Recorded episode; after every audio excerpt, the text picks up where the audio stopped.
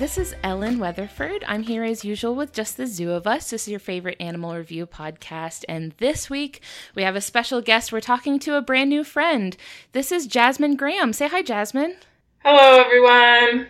Thank you so much for agreeing to talk to us. I'm really excited to talk about our animal this week. But first, let's talk a little bit about you. So, tell us and our new friends a little bit about who you are and how you got to where you are. So, I grew up kind of all over the place in a, from a military family. And so I moved around a lot, but the one consistent thing in my life was going to Myrtle Beach, South Carolina, where my dad's family is from, and fishing. So everywhere that we lived, my dad loves fishing. So no matter where we lived, we always found a fishing spot. So that was a constant. I was moving all over the United States, uh, but my dad always found a place to go fishing. So I spent a lot of time with him fishing and spending a lot of time on the water and things like that. And I really just fell in love with it. So I was like, well, I don't know anything about anything because I was a kid,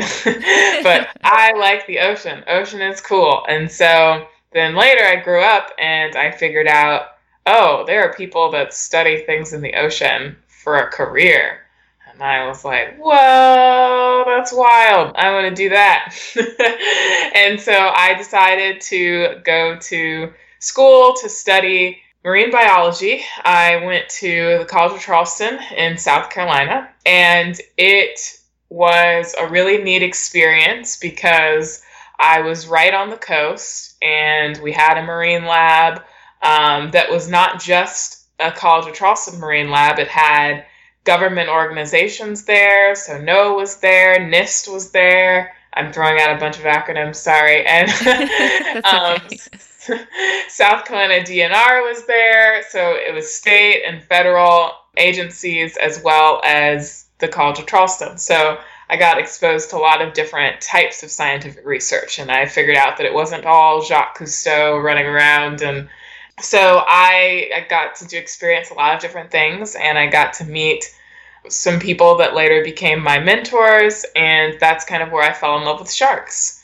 Uh, so I started doing research in uh, my undergrad on the evolution of hammerhead sharks um, because I thought they were weird looking. So it was always fun whenever people asked me, why do you study hammerhead sharks? And I had to come up with a more scientific answer than because they're weird looking and I want to understand why. um, that is a phenomenal answer, though, for real. yeah. So then I finished that and I decided I still wanted to keep staying in this realm of shark research, but I was doing a lot of lab work and I was really itching to get out on the boat and be fishing again. So I uh, decided to go to graduate school and do a more field ecology type program where you actually go out into the wild and study animals in the wild instead of just, you know, doing DNA and stuff back in the lab. And I've always had a passion for conservation. And so I found out, I think I vaguely knew that sawfish existed. Like I had probably seen one in an aquarium at some point, but I didn't know anything really about sawfish. And um, I was presented with this opportunity to study sawfish, which ticked all of my boxes. I was like, it's a weird looking animal. I have a thing for weird looking animals. Cool. Um, it's a critically endangered species, so I'm going to have a big impact on their conservation. Awesome. And I get to spend a lot of time on boats fishing. Perfect. So then I started studying sawfish and I loved it and I'm hooked. And there's a joke in the sawfish community that once you study sawfish, you are always going to study sawfish. You can you can't you just can't walk away from sawfish. You just you're always going to be there. Um, and so I studied them and I continue to study them, um, looking at their movement ecology. Uh, so we actually put little tracking devices on them and we try and understand where they're moving, where they're hanging out. So that's been a really cool experience and I've gotten to see a lot of sawfish and it's obviously a super rare animal and so most people go their entire lives without ever seeing one and I've seen a bunch. So I feel very lucky. Yeah, I was just about to say that. I don't think I've ever seen one, but where in the world would you see them? The easiest place to see them in the US is in South Florida. They used to be found as far north as at least North Carolina, maybe even farther north. And then they were found all the way along the East Coast and the Gulf Coast, all the way to Texas. And we actually used to have two species of sawfish in the United States the large toothed sawfish and the small toothed sawfish. Um, and the large toothed sawfish has gone extinct in the United States. It's still found in other places, but in U.S. waters it is extinct. So the range of the sawfish shrunk dramatically. There was a period of time uh, where you would go fishing and you would catch sawfish all the time. And you've probably been to fishing shacks where they have little sawfish rostrum hanging up on the door it was a very common thing to be able to catch them. But unfortunately, a lot of people were catching them for trophies and they got caught in shrimp trawls and all these commercial fisheries. And we were just killing them at a very fast rate. Um, and they are very slow growing. They take 12 years or more to mature. They have to get to a really big size before they pup. They don't have a lot of pups. They reproduce every other year. So all these factors just basically mean that we were killing them a lot faster than they were able to replenish their population. And unfortunately, now in the United States, it's mostly South Florida that you're going to see them. They also can be found with regularity. The small tooth sawfish can be found in the Bahamas, but yeah, used to be Yucatan Peninsula, all in the Gulf. Uh, not so much anymore, unfortunately. So now it's it's a little harder to find a small tooth sawfish. Oh wow, that's sad to hear that they're not more abundant these days. But so are they found like closer to the shore or out farther in like deeper water? They are in um, in close to the shore. So they actually spend a, a lot of time right up near the shoreline. So especially when they're young, when they're young, they are usually in estuaries in mangrove shorelines. So they actually hide in the roots of mangroves when they're they're young and you know edible. Um, and they hide from predators in there. And then as they get older, they kind of start moving um, into slightly deeper water, but they don't really go super deep. Um, the deepest that we've seen them recorded is about 100 meters. They spend most of their time kind of in bays and things like that. And they are really big as adults. So they get to be 16 feet uh, long, and so they are huge. That's huge. yeah, they are big, big fish, and so it's really interesting that they spend so much time kind of in shallowish water because they're they are so big. So it's kind of wild um, to see them, but they're raised, so they're very flat. They spend most of their time laying on the bottom, and so they just hang out in shallow water, just kind of resting on the bottom. But people usually, whenever they see them, they're walking along the shoreline and they see this big figure and they're like, whoa, it's a sawfish. So, I mean, people catch them as well, but a lot of our reports are actually literally from people just walking down the shore and they look and there's just a huge sawfish just like right there, uh, which is pretty wild that something that big just like hangs out right there by the shore. they're just chilling there. Listen, they want to have a good day at the beach too. Exactly. they're just trying to enjoy the beach. And you said that they're a ray, which is surprising to me because I didn't know very much about sawfish um, before this conversation. So they don't look like a ray to me because when I think of a ray, I think of that sort of like diamond shape, or maybe it's like a tilted square sort of shape. But they don't look like that, right? They have the big nose in the front. So what, what's all that about? So first of all, rays and sharks are, you know, they're both chondrichthyans. They're made up of cartilage. Um, the easiest way for the average person um, to be able to tell easily whether something is a, a ray or a shark that I like to use is to look at their mouth and their gills. So if their mouth is in front of them, shark. If their mouth is underneath them, ray. If their gills are on the side, shark. If their gills are underneath them, ray. Um, so rays have their mouths and their gills on the underside of their body, and they're flat. And so sawfish, if you look at a sawfish, you look at them upside down, they have their mouth and their gills on the bottom, and their body plan is very flat. They do have a long tail, which throws people off. They have a shark looking tail. Um, and they have, of course, this big, huge thing on the front of their face. It's like, what's up with that? Um, so they look weird. I told you I love lo- weird looking things. Like they look weird. They are very shark like looking rays. Um, if you look, you can kind of see that diamond. Are you at all familiar with the um, Animal Crossing game? I have heard of it. I've never played it. Okay. So they add different fish for you to catch in the game during each month. And last month uh, they they called it something different. They called it a saw shark, but it used the same like sprite in game as a shark, which had me thinking that it was a shark, but they're not. So I'm going to have to send them an angry letter about it. so there is a type of shark called a saw shark. Oh, okay. This is different then. So a, a saw fish is a ray Oh. a saw shark is a shark. Um, Oh, and no. I mean, there's there's some differences between them evolutionarily, but you know, it's hard for people to. I mean, they have very similar names, so it throws people off a lot. So that is not the same animal then. So the sawfish is the ray, the saw shark is the shark. Okay, this is going to stress me out if we go too far into it, but, but we'll try we'll try to stay on focus. I'm going to try not to let the ADHD take the reins too much. so the kind of the most notable feature of the sawfish is, you know, like you said that big weird thing on the front of their face. And it's that's definitely where they get the name, right? Like the little saw blade. Is it teeth that's like lining the sides of that thing? so they are quote unquote teeth. We refer to them as teeth because that is easier for people to understand. Um, Works for me.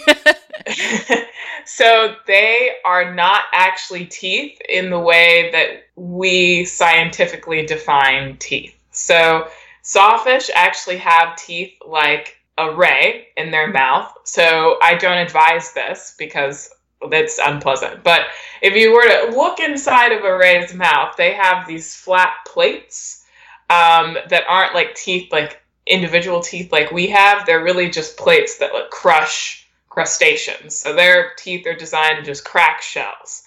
Um, so it's kind of like a nutcracker. They have a nutcracker in their mouth. Um, so those are their teeth. Um, sawfish don't eat as many crustaceans as some other rays. Um, so they typically are just swallowing their prey whole, especially when they get older and they're eating fish. They just swallow it whole. Um, because who needs to chew? It's a waste of time. the teeth that are the quote unquote teeth that are on the rostrum, which is the name of the saw, that long thing on the front of their face, those are actually modified scales. They're really cool because they keep growing. And so they might chip them or whatever, you know, slam them up against something and part of it breaks off. Um, and it'll just you know, grow. Like kind of like our fingernails do. You cut it, it grows. You break it, it grows. Um, so unless you were to like, you know, take the whole thing like from the root out, it's gonna continue growing. So it's not like how we think of sharks' teeth, where they lose a tooth and a new one grows in. Like that, this is the same modified scale that's growing continuously. So they always have the same number of teeth. Each individual has the same number of teeth. Um, they don't have the same number of teeth as each other, though, which is interesting. So you might get one individual that has uh, a certain number of teeth, and then another individual that has a different number of teeth. Same species, different number of teeth. They also don't have necessarily the same number of teeth on both sides of their rostrum. Usually they don't, actually. What? Um, Why? They might have 23 teeth on one side and 25 teeth on the other. So whenever we catch them, that's one of the things that we do because it can help us identify them actually, is um, counting the number of teeth they have on each side. Is there any sort of benefit to that? Like, does that affect them in any way for them to have a different number of teeth on either side? Um, not that we know of, uh, but there's a lot of things we don't know about sawfish. But I mean, there's a general range that they all fall into, but as far as we can tell, it's not a sex thing. It's not we can't we don't know. It's just kind of it seems kind of random, like very individual. Some have the same number on each side, and some don't, and some have 23, and some have 22, and some have 25 on one side, and yeah, it's it's very interesting, but it's it's kind of like I don't know, similar to us having birthmarks or something like that. It's just something that they have um, as an individual that kind of sets them apart from other individuals. Wow. Are, are they able to like recognize each other, like tell each other apart, I guess, basically, maybe by like looking at each other and seeing, like, oh, yeah, that's good old 2325 over there? uh, so we don't actually know that. Um, we don't know if they can tell each other apart. I will say from tracking them that and this could be related to something else. It could have nothing to do with them understanding who each other are. But I have seen individuals travel together um, or follow each other. Uh, so one will show up at a receiver, and then within minutes or hours, another one will show up, and they'll keep moving like that. So they could just accidentally be just happen to be moving in the same direction, or they could be following each other. They could recognize each other um, and be hanging out. um, but that's hard. Obviously, we we don't know. Um, so that's something that we've got to study and try and figure out. Can they identify each other? Are they following each other on purpose, or is this accidental? Oh, that's exciting. I would love to keep an eye on that and see if they're able to unveil that mystery a little bit. That's really cool. So now that we kind of have a good idea of what a sawfish is and what we're talking about, so this is uh, your first time listening to this show. What we do is we rate animals. We review them and rate them out of 10 in the categories of effectiveness, ingenuity, and aesthetics. And first up is effectiveness. So this is how what we define as physical adaptations that let an animal do a good job of the things that it's trying to do. So whether it's hunting, it's evasion, maybe it's perception, or you know, just things that are built into the animal's body that let it do a good job. So, what would you, what kind of score would you give the sawfish for effectiveness? Um, so sawfish are extremely effective. I mean, they have a giant weapon attached to their face. They do. I, I don't know how else. I mean, that's just prime evolution right there. You just evolved a weapon on your face. Um, so they are super effective hunters. Not only are they using that saw, that rostrum, to injure prey um, and for defense, but it also has some sensory organs along the bottom of it. So they actually are swimming along the bottom and they can feel movements of fish underneath them. So they'll be cruising over the seagrass, and you know, the fish are like, haha, I'm hiding in the seagrass, you'll never see me. But the sawfish can feel them moving, even though they can't necessarily see them. Um, and so they their saw is basically a weapon and a fish detector all rolled up into one. So, um, so they can use it for defense. Um, we've seen great big bull sharks with puncture wounds all on the side of them that obviously they got in an altercation with a sawfish. We've had our we've had sawfish put holes in our boat um, because they got a little upset at us and they decided to take a swing. Their rostrum are extremely powerful, um, so they can use it for defense. It's kind of a little fish detector, uh, and then also it, of course, for hunting you just kind of swim into a school of fish and just thrash around and you're going to hit somebody and then you just swim back through and you just swallow all of the injured fish that are stunned like ah i've been whacked. Um, and you just you don't even have to chase them. You just get in the school of fish and start shaking your head and seeing what you get. it's energy efficient. Super energy efficient. Yeah, so I definitely would give them a 10 out of 10. I mean, it's you can't beat it. You can't. and you said that so they're really really big and they don't live in a place where you would expect them to be that big for where they are. Um mm-hmm. does that seem to benefit them in any way that they're like so much bigger than everything else that lives there or does it like hurt them in any way that they're more visible? Like how does that how does like their particular habitat factor into like how well they do for their size? So sawfish are so big and inedible as adults that they like just lay there. They have no cares in the world. They are not evading predators. They are not concerned. They just lay on the bottom and they just chill out. and I have sawfish that will just lay by a receiver and they'll be there for hours not moving. Just at, like totally unconcerned about anything. I I have a spot I'm just gonna lay here. And they so they're not worried about anything once they get to that size. When they're when they're little, when they're babies and they can be eaten by things like crocodiles and sharks and stuff like that, then they're a little bit more wary. They're they hide in the prop roots of mangroves, like I mentioned. Um, but they still are very sedentary. They just get in a spot that they know a shark can't reach them and they just lay there. Um, and then when they're adults, they're like, whatever, I'm an apex predator just because I'm huge and I have a giant saw on my face. So I'm not worried about anything. Wouldn't you, if, if, like, if you had it so incredibly made that you had no worries, like, wouldn't you just chill on the beach all day? Yeah, exactly. I can definitely relate to them on that. What I'm thinking about is with that big saw coming out of their face. I know that with some rays, they don't necessarily lay eggs, but they have like pups that are born, like ready to go. But I would mm-hmm. imagine that would be extremely inconvenient for the mother if this is the case with the sawfish. How are they born? so, yes, so they are viviparous, which is the name of that. So they are formed inside the, the mother. And so they have a little yolk, a little yolk sac that they get nutrients from inside the mother. So, you know, like mammals, we have placental birth. So they're formed inside of us, but they're actually getting nutrients from the mother. Um, and they're connected to the mother. Whereas the sawfish, they're actually not getting nutrients from the mother. They they are like they were in an egg sort of thing. They have a yolk that's attached to them that's like outside of the, the mother's system that they are getting nutrients from.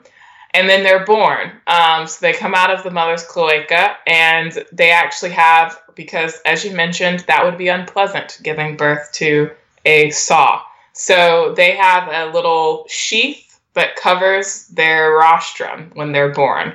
So they actually have a jello sheath, kind of like, you know, you have a knife in your drawer and you stick it in a little thing so you don't stab yourself. They have that. Um, and I mean, evolution is amazing. Evolution was like, if you're going to give birth to this crazy thing, we're going to need to put some something on that.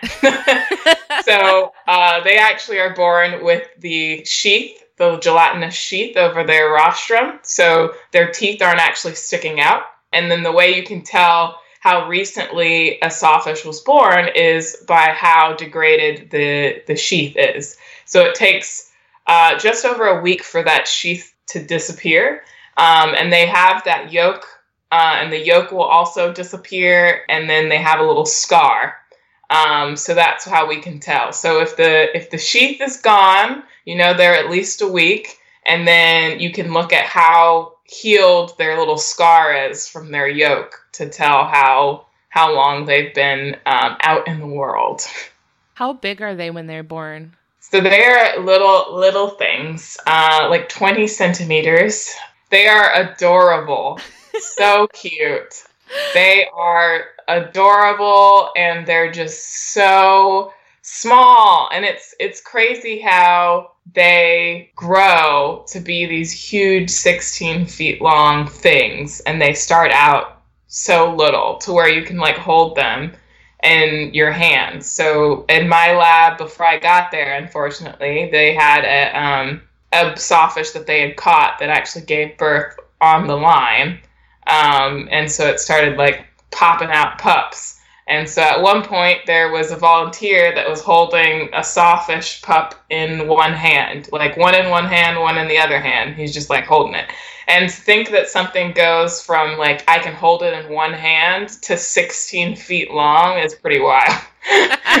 oh my gosh! I we said it's on the line. Do you mean like it's like on a fishing line, like you're reeling it in? Yeah. So is this so, like an emergency eject where they're like, "All right, yeah. it's it's going down." they were working her up and they caught her on her way to go pup. So they go into the mangroves and they pup right there so that the babies can immediately go into the mangroves and hide. So they just they don't have parental care. They literally just swim in, drop their pups. They're like, "I gave birth to you in a very safe location. Now you're on your own," and they swim away. Um, so she was about to go do that, and so they were working her up, taking blood samples, and measuring her and everything like that. And then they just saw these two rostrum coming out. And so then they decided to, you know, pull them out because they didn't want the babies to get hurt because they're just like halfway in, halfway out. So they pulled them out and then she like bucked at one point and then she just squirt like another one out. And so they ended up being able to take samples and get like a measurement of how big they are immediately when they come out and get pictures of like this is what a sawfish looks like literally the second it comes out of the mom. That's so exciting. Yeah. So I, I promise only two more weird questions. First of all, um, you mentioned earlier that they have like a tail that's more like a shark's tail. It's like a a vertically aligned tail and and that is different from what other rays have. So like is that because that gives them some sort of advantage over other rays? Like what what's going on with their tail? So they swim more like a shark. So so rays flap majestically. Um, and sharks do a little undulation thing with their tail to swim. They like swim with their whole body um, their vertebrae actually like makes a little zigzag in order to propel them. So sawfish swim similarly to sharks. So they use that tail to actually move. The rays, they have tails, but they are for stingrays it's like defense. For other rays, they're just kind of there hanging out. It, I mean, it has some like steering things, but um, they're not actually using it to propel themselves. They're actually using their wings, quote unquote, so to speak, to kind of flap through the water. Um, sawfish don't really flap. They use their tail and they swim more like a shark. So they have that tail so that they can swim um, because that's the way they swim. And it's um, more shark like because it evolved to be kind of the same shape and body plan because they were swimming in similar ways. And that's the most effective way to swim like that is to have a, t- a tail shaped like that. They got the best of both worlds. they really did. That's why they're a 10 out of 10 for effectiveness. They're so good. they're so good. And, and I promise is my last weird question about them. Are they smooth and rubbery like stingrays or are they bumpy and coarse like sharks? They are smooth. Uh, they are very smooth and they're very soft. They feel mm. very soft. That's not to say go out and pet them. they're delightfully soft. Yes, don't pet them. That is illegal. Um, all research was conducted of, under very specific permits and guidelines. That is why I was touching them. Um, don't touch a sawfish. I don't think you would want to either yeah, you don't want to be on the business end of that uh, swinging weapon they have on their face. I will appreciate them from a distance. but I'm thinking of all the little like stingray touch tanks you can go to where you can pet the stingray and how like velvety rubbery they feel. Is it like that? Yeah. I love that. That's awesome. Amazing. Okay. So, our next category that we rate animals on is ingenuity. And for us, this is behavioral adaptations. So, these are things that aren't necessarily built in, but things that the animal is doing to maybe give it like a competitive edge or help it figure things out, solving problems, things like that, or maybe like strategies that it uses or any anything that it's doing with its body. So, what would you give the sawfish for ingenuity? It's kind of hard to rate that because they're so effective that I they don't really need to think outside the box. Um, They've got to figure it out.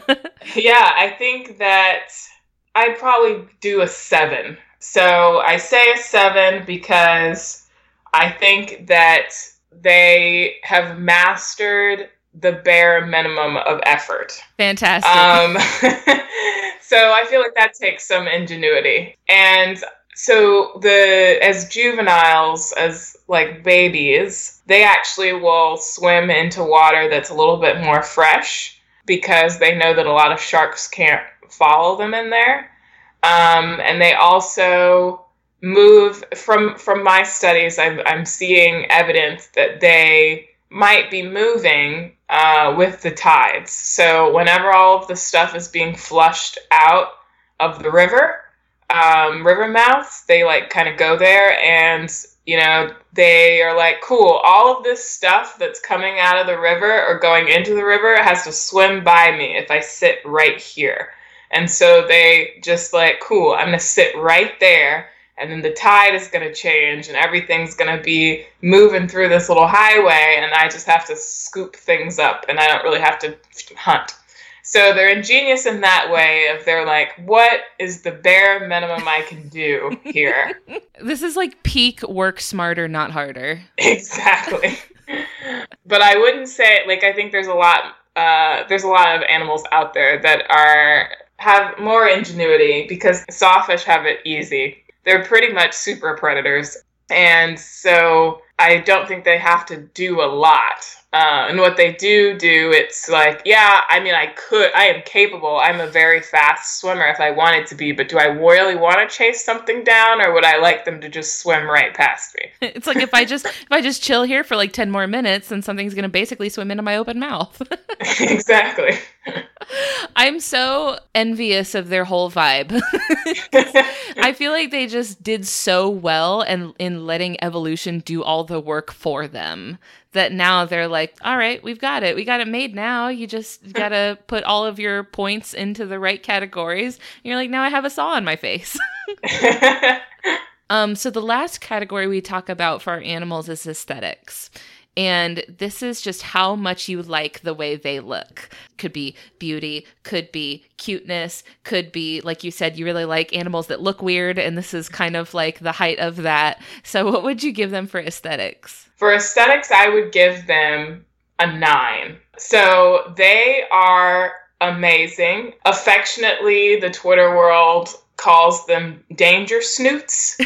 um, and they are adorable, but they also could like really mess you up if they wanted to. And they kind of have two sides to this this coin. So I like to explain it as like if you look at a sawfish from the top and you just see like their eyes and their spiracles and then this crazy saw, you're like, whoa, that thing's really intimidating and scary. But if you flip them over and you look at the bottom of them, their little mouths are so adorable. and they just like constantly look like they're doing like a little cheeky smile, like, um, so, anyone listening, I highly recommend that you immediately go Google a sawfish and see what they look like from the top view and from the bottom view, and you will see what I'm talking about. The top view is like all business. The bottom view is like I think I've described it once as like you look at the top, you're like, oh man, that thing will mess me up. And then you look at the bottom and it's like, oh, I'm sorry, friend, did I startle you? um, they're so, so cute.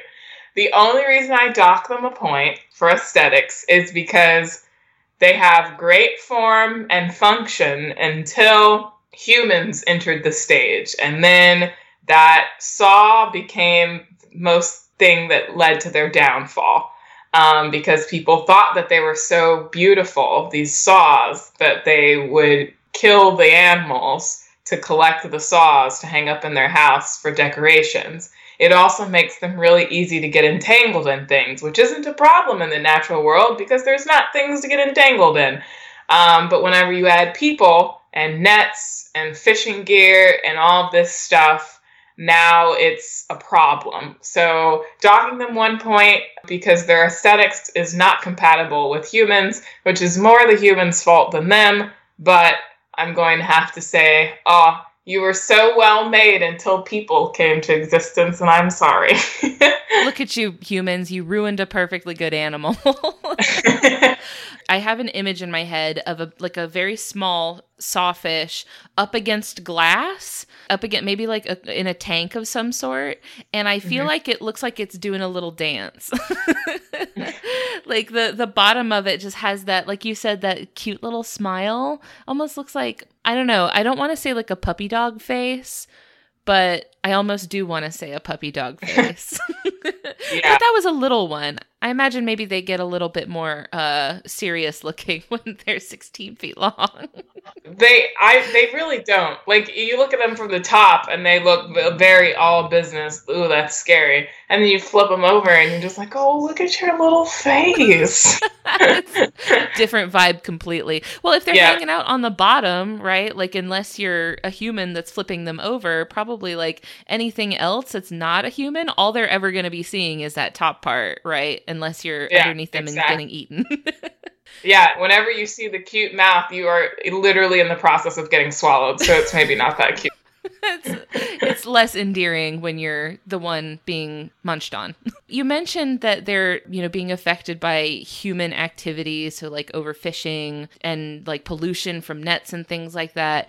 What are some do you know of any like action items that people can kind of take away? Like if they feel so uh now now we've all fallen in love with sawfish. We're already there. We've all made this emotional connection. So like people that maybe feel like I love this animal I want to do something to help. Like, what are some action items people can take away? So, the big thing that you can do is talk to your legislators. Right now, there's so gill netting is banned in Florida waters, and so that's been really helpful for sawfish. The shrimp fishing and stuff like that in areas where they spend a lot of time, uh, like Everglades National Park and all these protected areas, that's pretty much the reason why they still exist is because we made these protected areas. And so they were like okay well i guess i'll just hang out here where it's safe. Um, but so just the importance of making sure that the protected areas stay protected. There is a lot of movement towards trimming down a lot of these protected areas and um, opening it up to commercial fishing and offshore drilling and all these other things. And those protected areas have huge impacts on endangered species. So just keeping up with what's happening in the government and making sure that you're telling your legislators like this these protected areas are really important to our wildlife and no you don't need to build a highway through the everglades and you don't need to do this and um, just making sure that you're holding them accountable um, because I think it's really easy whenever the public isn't aware of what these protected areas are doing for them to say, "Oh, well, we're just gonna we're just gonna take a mile or two off of it, and we're just gonna we're gonna shrink it a little bit, and no one will notice." You gotta notice. You gotta keep up with this stuff because they start slowly chipping away at those protected areas, and then eventually they're gone. And those are the only things keeping endangered species afloat. Um, other things you can do is if you see someone catch a sawfish or you see it on social media or whatever, making sure that you report to the Florida Wildlife Commission that a sawfish was caught or whatever. If you catch a sawfish, call. Don't mess with it. You know, if you're fishing, cut the line as close to the hook as possible. Don't try to pull it out of the water. It's dangerous for you and the sawfish. Um, if you're diving and you see one, don't harass it. Admire from afar. Don't swim towards it. If you see a sawfish and it's entangled or it looks like it's distressed in any way, definitely immediately call Florida Wildlife Commission uh, because they will come out and they'll try and, and save it. And we're just trying to keep track of where people are seeing them. Sawfish are incredible animals. Having the opportunity to see them is amazing, and it's a once in a lifetime opportunity for a lot of people, and we definitely want you to enjoy that. So take pictures, whatever, but don't harass the animal.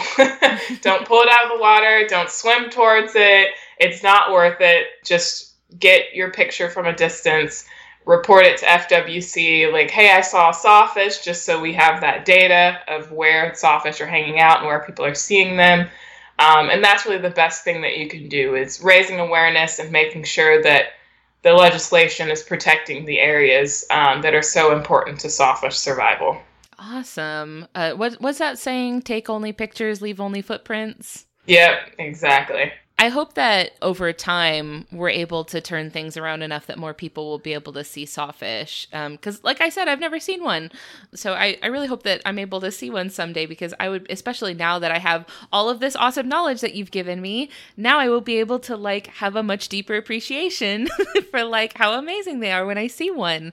So um, thank you so much for all of that. And before we get wrapped up, um, I'd like to just kind of give you a couple minutes to talk about what sort of work and what sort of projects that you're working on right now that you want people to know about. I know that, um, you know, I found you through involvement with MISS, M-I-S-S, um, if you wanted to talk about that. Yes. So MISS is an organization that myself and three other shark scientists started we're really excited about this. Um, so, MISS stands for Minorities in Shark Science.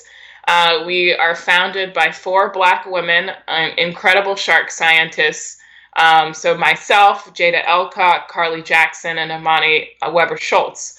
And we really started this uh, because we wanted to encourage women of color to pursue shark science. Uh, shark science is a very white, male dominated field particularly when you look at leadership and senior scientists and people holding you know positions of power. And so we created this organization um, so that we could create a network of support and provide opportunities to um, students that might not be able to access opportunities because of financial barriers. Um, and so we are holding um, workshops in partnership with the field school and the, these workshops will be weekend experiences for students to try their hand at shark research. So you can go aboard a real research vessel, the Garvin, and um, kind of participate and observe shark tagging. Uh, we'll have some professional development workshops. We'll do a snorkeling trip. Um, and then it's, of course, just a way for you to connect with other women of color that are interested in shark science. Uh, we have a lot of people that we're we're working with as an as an organization to try and integrate some other programming um, into some things that already exist uh, to really make shark science a much more inclusive and accessible field. And we're very excited about it. If you want to find out more about MISS, uh, you can go to misselasmo.org. You can find out all of the information about what we're doing. You can join our mailing list to hear about some of the new programs that we are initiating. And uh, if you feel inclined, you can donate as well on the website. Awesome. That's so exciting. And I'll, I'll be really looking forward to see all the budding shark scientists that come out, like in the future years, like see all the new shark scientists that will emerge from the efforts of this program. That that will be really exciting to see. Are you like geared towards like younger, like teen, like the youth group or, or more like young adults or is there like a cer- certain age in mind? So really we, we are interested in women of color that are interested in shark science, all walks of life. Uh, the workshops are geared towards 18 older and specifically for people that haven't had research or field experiences with sharks. So, undergraduate students, recent grads. Looking forward, we're hoping to do some outreach activities with uh, K through 12 um, to get them engaged as, at an early age in shark science. Um, and then, of course, people at the professional level, like myself, and people in, in graduate school, looking to connect them with people that are further along in their career and not as far, so that we all have a mentor, someone to guide us through the next steps of the process, so that we really have this strong network of support where you don't feel alone. So that's why we created this uh, organization, because until the four of us found each other, we all felt kind of alone and going to meetings and being in departments and being the only black woman in shark science um, that's in our immediate surroundings. Um, and so when we found each other, we were like, oh, this is so great. I didn't know how much I needed a buddy, and now I have a buddy. And so we want to give that same feeling to everyone and make sure that everyone feels supported and feels like they're not alone. Oh, that's amazing. I'm so happy that y'all were able to find and put together such an awesome support system. So maybe the next little Jasmin Graham is out there listening and thinking, I love sawfish too. exactly. So that's awesome. Are there any other sort of like anything that you're working on right now, or like even just if you want people to like hit you up on social media or anything like that? So the only other thing that I'm really working on, uh, which is my my day my day job, um, is MARSCI-LACE, uh, which stands for the Marine Science Laboratory Alliance Center of Excellence. And that is a project that's geared towards recruiting, supporting, and retaining minority students in marine science. And this is a grant that's funded by the National Science Foundation. We're working really hard um, to understand where the barriers are that are preventing people from feeling like marine science is accessible, how we can mitigate those barriers, what things are supporting people, how can we promote those things and recreate those things in other institutions. Uh, so that's something that we're really working on. And if you are a marine scientist or were a marine scientist at some point and are listening to this podcast and identify as an underrepresented minority, feel free to reach out to me uh, because I am looking for people to talk to um, to do interviews to get a feel for your experiences. So that's my plug on that. awesome. And and where can people find you? Like, do you prefer email? Do you prefer social media? Like, where how can people get a hold of you? So the easiest thing that you can do is you can email me at jgraham G R A H A M, at mote.org. If you prefer Twitter, you could also send me a message on Twitter. My Twitter handle is at Elasmo, E L A S M O, underscore gal, G A L. Amazing. All right. Well, I think that's about all I had. Thanks for having me on the show. This was great.